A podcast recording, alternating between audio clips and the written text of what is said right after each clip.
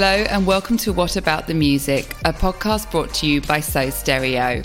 For today's guest, we're joined by Squeaky Clean Studios Executive Creative Producer Chris Clark and Creative Director Julie Nichols.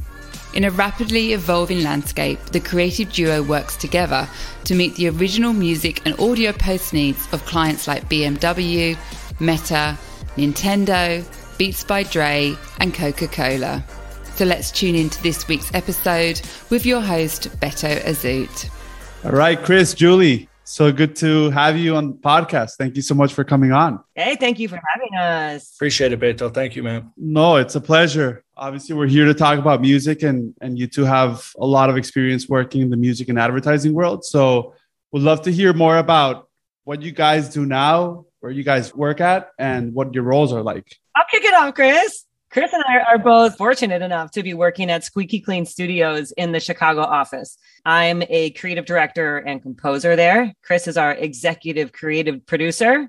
In my role as a creative director, it's cool at Squeak. I love it because the creative directors also get to compose. So I started as a composer and was just working all the time on different campaigns and writing music, and then became a creative director. Still get to do the composition aspect, which I love so much and have been doing for a long time. Um, and now I get to be more involved in the kind of larger creative process, how we're working with the creatives, with the brand, with the agency, and then translating all of that and working with all of our composers as well.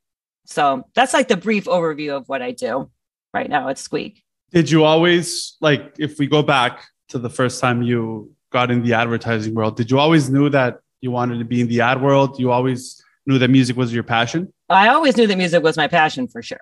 Yeah. Music. I started like playing music when I was a kid, you know, when I was ten, and then it quickly became obvious, like, oh, you're not going to do anything else. Like this, this is like, figure out a way to make this work. You know, I was working before I started in advertising. I bridged into advertising from my job previous when I was the music director at Second City in Chicago. And I was working with so many actors and comedians who, being natural comedic writers, they started working in advertising as freelancers. And so then I started getting hired to work directly with agencies to do scoring in that way. So it's sort of like I happened into it and I loved it because at Second City, I don't know if you've seen shows there, Beto, and I know, Chris, you've been there, but, you know, a lot of what we do is is improvisation. And so every night after the show that's pretty much scripted, we do an improv set. And so I would improvise on piano and other instruments along with the actors' scenes. And so it was like scoring little mini scenes or, you know, films or whatever that go on for five minutes or three minutes or thirty seconds. And when I started scoring commercials, I was like, oh my God, this is the same thing, except I get a million chances to get it right. You know? But if any clients or brands out there want to challenge Julie to improv a thirty uh, for an immediate demo, she'll take the challenge. So I'm waiting for that call. We might have to challenge you there. What about you, Chris? How did you get in the ad world? It's a long story. I won't bore you too many details. It involved me falling in love with creative writing, marketing, advertising to a certain degree, searching music and marketing on Craigslist, finding an initial gig at a music company in New York, transitioning to the agency life, and now ending up at a, a big, bad six studio company where, you know, everything that I did on the agency side, original music, supervision, um, negotiation, experiential, and, uh, you know, just music solution creating in general, I get to, to do now in the capacity of the vendor partner, which is interesting. And I think that that's something that when Julie was describing the creative director role in the company, that that's also something that's really unique about how we work together between E C P and C D role. All of our E C Ps have client experience, whether it be brand, agency, or brand and agency. So the collaboration with a creative director and composer like Julie is super fluid. And it's something where we've experienced working together when I was technically the client. Now we're behind the curtain in a hyper creative capacity, just working together on, you know, we need to assign this composer this, and we need to have this composer try this different hybrid arrangement and all these different solutions where I have a sense of what might work, um, from the client approval standpoint, and she knows exactly what needs to happen from the musical and, and creative standpoint. So when you have that combo in the leadership roles for all of our projects, I think it's something that ends up uh, leading to our success a lot of times, especially with original music. No, that's that's great to hear. And with this podcast, kind of like the mission that we have is to make music more important in advertising. And we often feel sometimes, not all the times, but sometimes that it gets, you know, it's the last line item. It's something that certain production teams, uh, they, they leave for the end. So with this podcast, we want to interview creative people like yourselves, creative directors, right? Everyone that has a role to play within an advertising agency. Uh, tell us about the stories, the music, uh, how that comes up. Why has it been successful? How has it been successful? Share those stories to prove how important music is and the value that it can provide, and, and just makes everything better that we do. So it's it's good to hear how you work together as a team, right? And, and so excited about this conversation, excited to hear more about the projects you've worked on.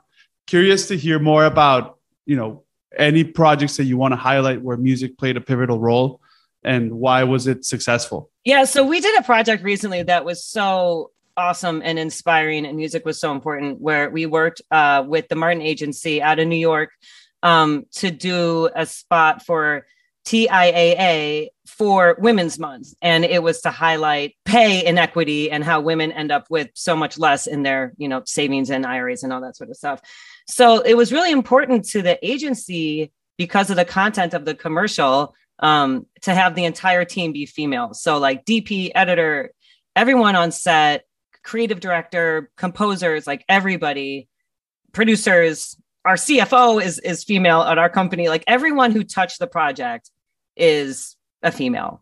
And it was really great to see that sort of thing really desired and followed through with, you know what I mean? Like it was like from top to bottom. So, and even what was more exciting about it was that they came to us and were like, we want this to be baller, badass, hard, rap, hip hop, trap music, you know, underneath this footage of women who are getting up and grinding through their days because they can and they have to. And like the kind of tag for it was we do more, and how women do more work very often and get paid less. And also our mothers and also our wives, daughters, family members, whatever.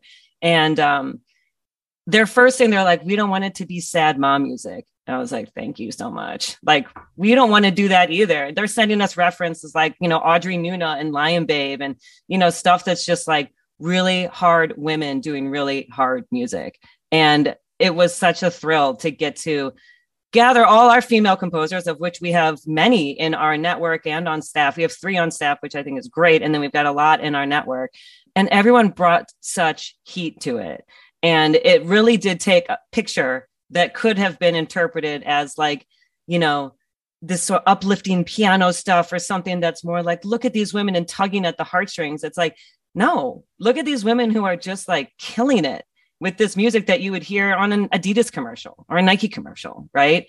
And that was such a cool one to be involved with. And it's out now and it looks incredible. We had sound design done by Sarah Crone, who's an in- another incredible woman, a sound engineer, post engineer. When did that one air? I think it came out like a couple weeks ago, right, Chris? I know that it was it was coming out in time for Women's Month. Yeah, first week of March, I'm pretty sure it dropped, yep. When did you first get briefed on the project? They had shot, but there wasn't an edit yet. Um, so we, and it was a very quick turnaround. So that, that's kind of like what I'm trying to get at is kind of like, how did it first come about? And then how quick did you have to, you know, move? Because sometimes, like, I mean, there's there's projects where you have, you know, you have time is is with you, and, and you can plan and you can execute different things and try different things and and work along with the client. But sometimes you just have to go so fast and deliver, right? Curious if this one had, you know, what was the timeline like with this one? We always relish when we get a long timeline to be able to, you know, create and explore along with the client and the, you know, the agency to, to help them find out what they want. This one was a faster turnaround, but they came in with exactly what they wanted. And that also made it crystal clear of like, great, we can absolutely execute this in five days for you. You know, I think, you know, initial demos needed to turn around and I don't know, three days or something like that, which is a medium timeline. I mean, I think I think for us on the vendor side, it's it's amazing when you get a brief and you can tell when you get a brief that, you know, you don't have any questions. You just you can just work right away because it's so well outlined. They know exactly what they want, right? They also establish those parameters. So like as vendors, right, like we we we appreciate that and we love that because like it tells us that the client really is prepared and they've taken the time to like speak amongst themselves, like what works best, what doesn't work best for us, and and then present better options for us. And then in turn, the, the end product is so much better. It's so much better. Yeah. It's just like they came in with these, especially these two references that they loved, that they had written why they liked it. They had written what they wanted to avoid. And, you know, then it's like, great. Then we know exactly how to do that. Then we got picture. They already had selects once we got pictures. So we were only, you know, applying a certain amount of, you know, maybe three or four tracks after turning in like twelve or something to picture. And then, you know, you know how it is. Once you get picture, you're like, oh, now I get it. You know, like, especially this thing was really fast and cutty, and it was supposed to have that kind of like, you know, not, not hectic nature, but just very busy. And like, we're going, we're going, we're going. Lots of V O, lots of sound design. So once we saw all that together, we were really able to, you know, hone it in for that. Um, and then getting it over the finish line was, was fun, but yeah, it was fast, but they knew. So it didn't feel frustrating like it sometimes does. Like you're saying, when they're like, we don't know. And we need it in two days. Yeah, no, that's great. Part of our time is like, how, like, what do they mean by this? Right. I mean, we're, we're on the vendor side, and, and most of our guests in with this podcast, all of them have been on agency side, right? But it's it's always dissecting a brief is an art on its own. Right. Right. Even like even great briefs, even poor written briefs, like you have no option but to just to understand as best as you can. Um, obviously you go back and ask questions and all that stuff for sure, but it's an art in its own. Absolutely. And I think that's one of the main things that I've learned coming to this side, is how agency and brand side producers and creatives c- can be a little bit more efficient sometimes. And we try to help guide them. And I'm sure that you do too.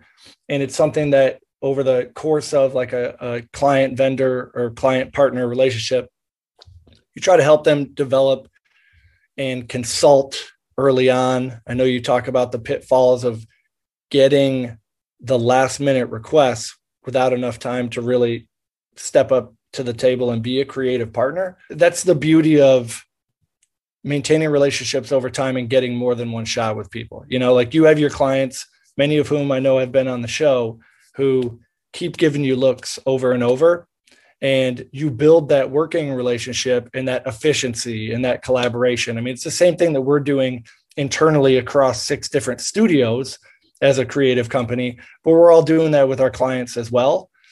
Um, and it's the type of thing that you get opportunities a little bit earlier as you start to raise your hand a little bit more.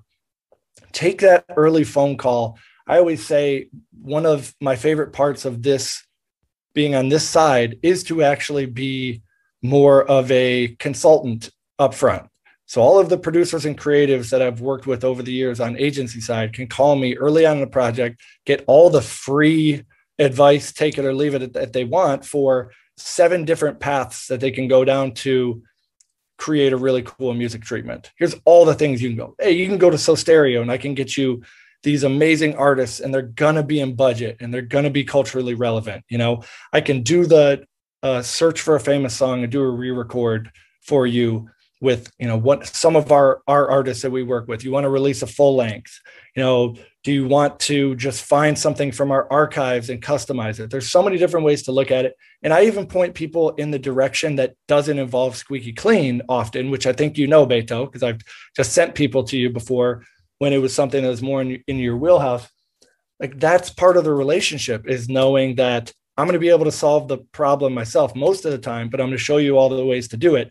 And that's when people bring you in earlier in the conversation, when you really show that strength of of uh, partnership. For sure. And I, and I think that's, I mean, you're getting to something, and it's it's about collaboration. It's why I was excited to bring you guys on here, because it's about collaborating. It's about letting the advertising world, about the options.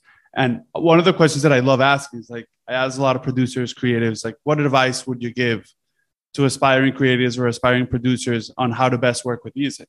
And the and the thing that everyone mentions is obviously know your people, know your like your relationships, who does what. When the time comes that you have a project, you have a plan, a plan A, a plan B, a plan C, and you have all these people that you can rely to. But those relationships, like all, all of the vendors, like we can collaborate with one another. And I think that's something that we don't see that often. We could see that more, right? For sure. But it's it's a good point you're making, Chris, there. Yeah, I love that. It's like, and I want to see that more. And Chris and I talk about that all the time of like, we just want to see everybody win. Like we want to see everybody being successful and, and working with each other, collaborating with each other, having a network. And that's something that's also like so Chicago to me, is that our city is so good. There's so much overlap and people really like, you know, support each other and want to see each other win. There's always competition.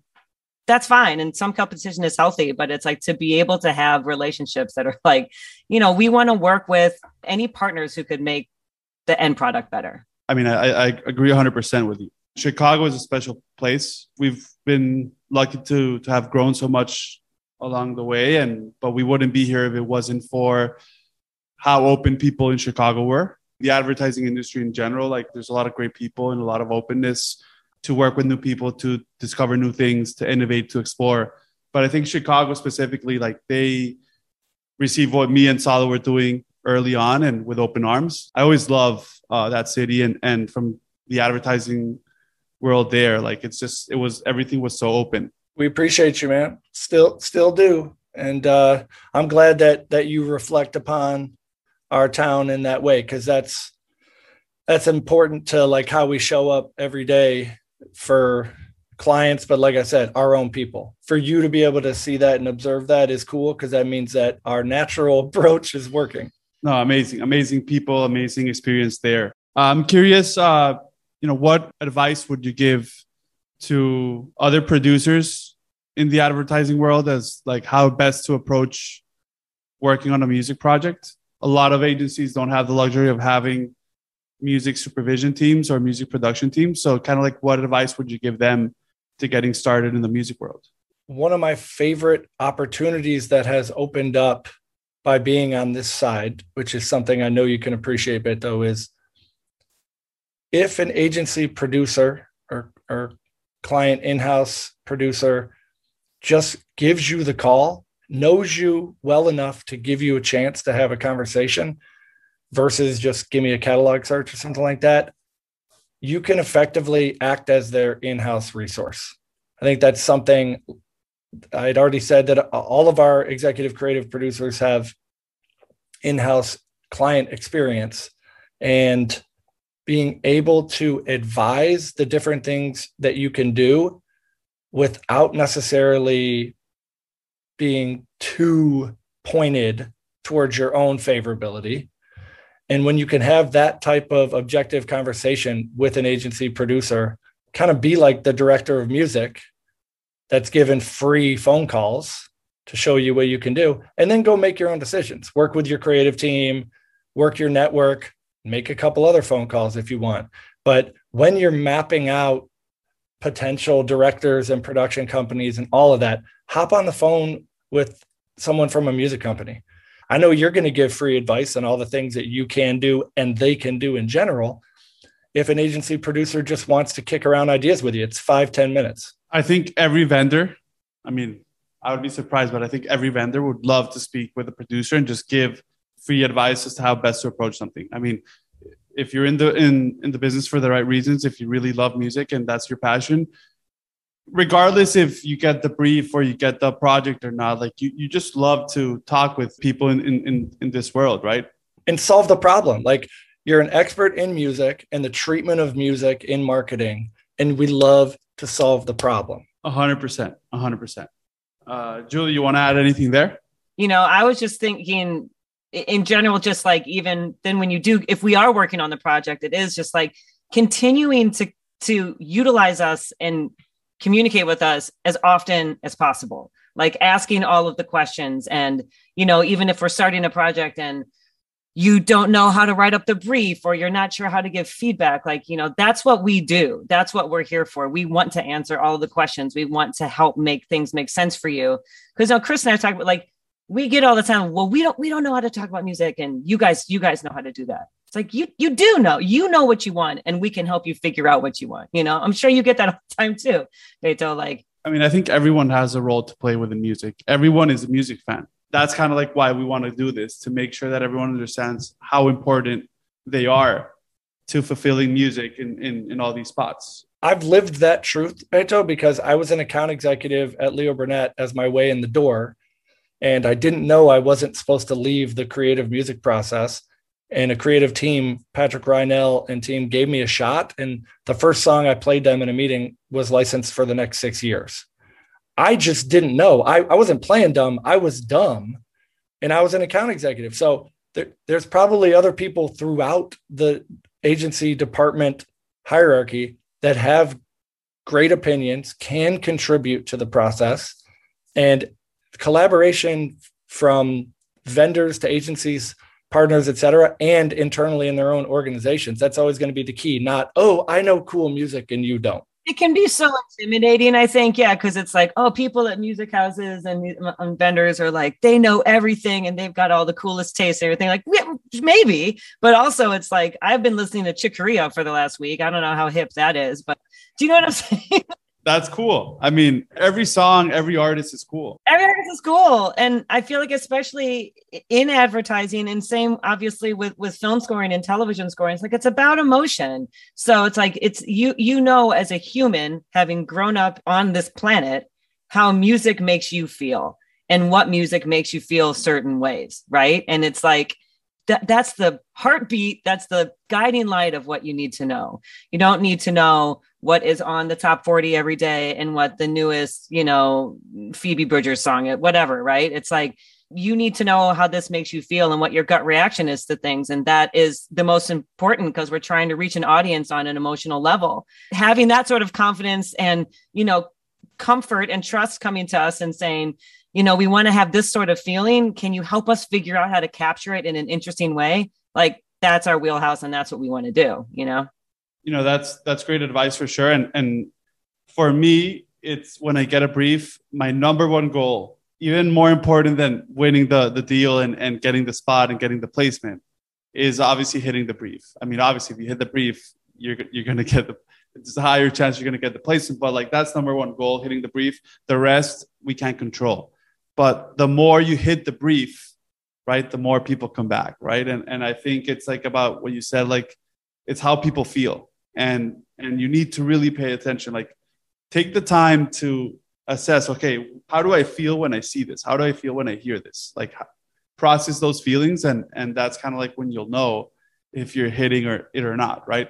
Yeah, absolutely. It's like watching the spot with no sound and just seeing what you feel and what you think the story is, even without a V O. Turning all that off and just listening to the music, and how do you feel with that? And what are their differences and how can we combine them? Like, that's such a fun part of the puzzle. But you're right. Like, you know, you can hit the brief, and you should hit the brief as best as you can. And then it's objectivity and subjectivity. And it's like, there's, then it's a little bit more out of your hands, but the front part and the middle part, if you do get the job and you get to work with them with revisions and feedback, is just getting really granular into the nitty gritty with them about why this works. And that for, for me, for all of us here, like, that's when it gets really interesting and fun. That's challenging. I wanted to ask you both, what direction would you like to see, like, in terms of music and advertising? Where, where is it going? I think we want to continue making progress with what types of artists and music are represented in marketing communications in general. It's always going to be a reflection of the culture and certain trends within culture. And for the last twenty years, the media and platforms that uh, those trends are being reflected upon. But there's a big opportunity with all of the sociocultural implications of, you know, even the last several years right now, for new artists and underrepresented voices and viewpoints to be represented in actual commercial culture. I mean, we we had a project last year where the brief from Dan Kuypers and his team at, at B B D O was to try like a Pan-African dance track that reflected the music that is like blowing up in the subcultures of various African countries, and to really push an angle like that for a premium tequila brand. I mean, that's the type of change that you want to see from creatives on the agency side. That was an original project, let alone just licensing something existing. I know you have artists all over the world, like pushing those different styles and different voices. You want to see those adding up versus just the same trap song or the, the same swagger brass song that we've all been licensing for years. You love seeing when a brand takes those risks and, and is bold and is unexpected. And that's kind of like how they can draw up the audience. I say that like when you're looking at an ad, if you hear a song that you've heard so many times, you're probably not going to pay attention. I mean, you hear that all the time in the radio or in Spotify, top forty, whatever it is. But like, if you listen to something like, oof, you know, that skank face when you listen to, oh, oof, that's good. You know, like, um, that's the reaction that you want to capture. And that's how people are going to pay attention and be like, wow, that's cool. Let me Shazam that. And there's certain brands that are confident enough. I mean, it's part of their entire ethos at this point to take those risks. And you just wish that it was more common to take those types of risks, to push composers like Julie and our various teams to be able to put together the pieces to make something, or go find the artist that needs that look. Like pushing stuff to what might not make sense on the surface is a pretty cool way to go about it. Yep. Kind of like when producers and creators are talking about a brief and a project. It's like, do we go the artist route or do we go the composition route? I mean, but there's a world where you can do both. And there's a world where you can look for artists that that have their affairs in order, that have stems, that have, you know, their sessions backed up. Uh, they don't get lost somewhere. But but there's a world where you can get all of those that uh, wonderful artists that have music out there, and then and then customize that, right? There's a giant world where that coexists. It's like most artists, I think, many artists being approached like that are going to be like, yes, I can customize this for a campaign. You can really get creative with getting, yeah, go ahead, Chris. Beto, we've seen that reality come to life in a couple of different ways. One, we've worked on projects with you where it's a campaign series and we license some of your artists for a couple spots and we do original composition on a couple other spots, and they're all living within the same strategic music point of view. Everybody wins, and the brand wins first and foremost because they have artist tracks and then other tracks where people are trying to say, what, you know, what is that?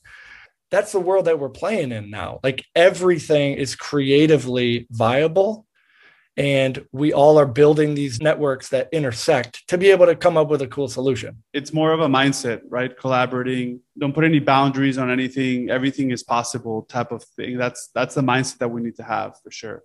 Before we wrap up, I'm curious, and I always like to ask this, like what, what type of music are you vibing to right now? What are you listening to? Is there any song that you want to highlight or any artist that you're digging? I mean, if you don't know Chick Corea's children's songs, the album Children's Songs, it's really stunning and beautiful. It's all obviously, so it's solo piano. It's like nineteen eighty-four, I think. It's just incredible. I mean, I spent the weekend with the new Charlie X C record. Loved it. And then on the other, to represent my darker side of my life, I, I got to go see Nick Cave and Warren Ellis at the Auditorium Theater, and it blew my mind open. So yeah, go ahead, Chris. Track and an album track. I've been obsessed for the last couple of weeks with the track Sweet Candy by the band Choir Boy, band from Deus Records in L A. Unbelievable, like super new wavy, melodically sound, hooky, kind of a homage to the Smiths and some other bands from that era. But the, the, the album that I cannot stop listening to, and I wish that I could say I had no bias here, is our buddy Justin Horry.